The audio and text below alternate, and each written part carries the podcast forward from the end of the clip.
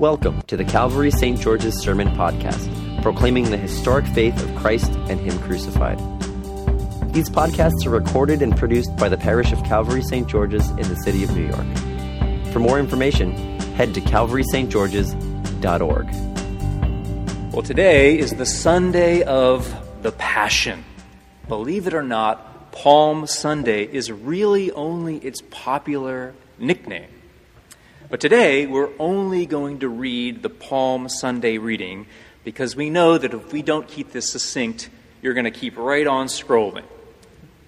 But think back to the ghost of Palm Sunday's past.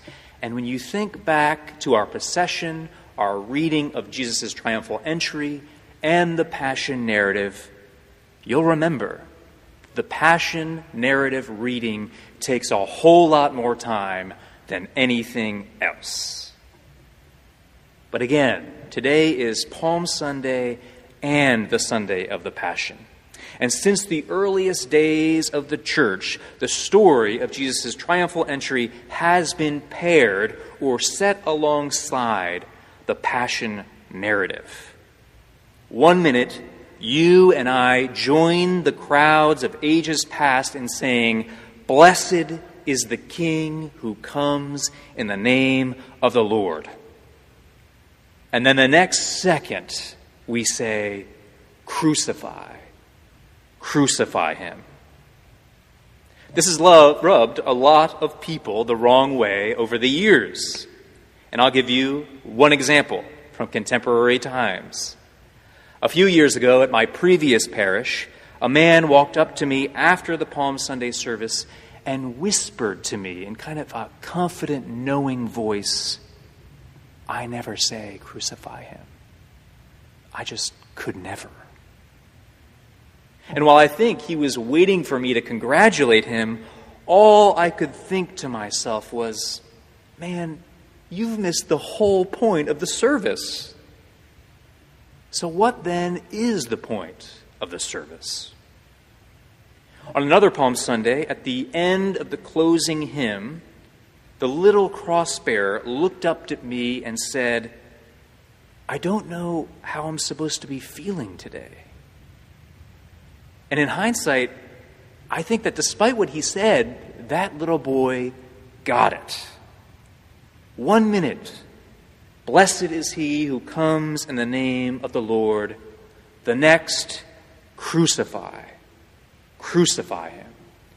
One second we're praising, the next we're betraying.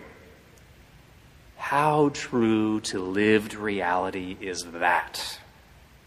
To my experience of those closest to me, but also to my knowledge of myself. On this day, the Sunday of the Passion, Palm Sunday, the truth about human nature has to be held together. Because if all you and I did was go to church on Palm Sunday and then again on Easter, we would come to think that Christianity is a story of victory. And a story of easy victory at that. Blessed is the one who comes in the name of the Lord. And next thing you know, Jesus is rising from the dead, and there's no betrayal and no cross in the middle. It's as if we pretend that we live in a time of no crisis whatsoever. So, my friends, what is the message of this service? Well, the message of these texts is not what at times we thought it was before. It is not that the Jews killed Jesus. It is not that the Romans killed Jesus. It's not even that the bad people killed Jesus. The message of this service and the message of Christianity itself is that you and I, in our sins, we put him there. And that is why we have no right to say we could never say, crucify him. But thanks be to God that that is not the only message of this service. This service also contains the best of news. In this same service, we are told that Christ died for Jews and Romans, for the bad people, and even for those oblivious enough to think that we could never say, Crucify him. The message of this text, the message of the cross, is that Jesus died for fake friends, for John, for Peter, for betrayers like you and me. Now, we all love that text in the Gospel of John that goes, Greater love has no one than this, than that one would lay down his life for his friends. It's a beautiful text, and believe it or not, I put it in my yearbook because I thought I might be ashamed of Jesus. So I put in a Bible verse to prove to the world that I wasn't. And what better one than that, right? Greater love has no one than this, than that he would lay down his life for his friends. But in this service and in this text, we see that Christ does not lay down his life for his friends. Christ lays down his life for his enemies for those who put him on the cross, for those who, unlike the woman who followed him there, were not loyal to the end. He lays down his life for you and for me. And in this service, we see that Christ, once and for all, makes his fake friends his real friends. He makes his enemies his friends.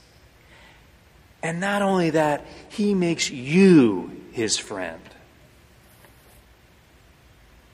So, my friends, this week, for those of us in New York City, as we hear the numbers of the coronavirus victims come in, and it's going to be bad this week before it gets better.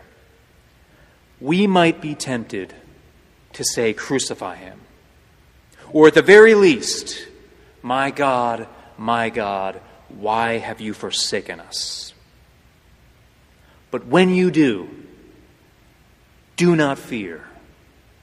Christ has already made you his friend. In the name of Christ, Amen. Thank you for listening to our sermon podcast, produced and recorded at the parish of Calvary St. George's in the city of New York.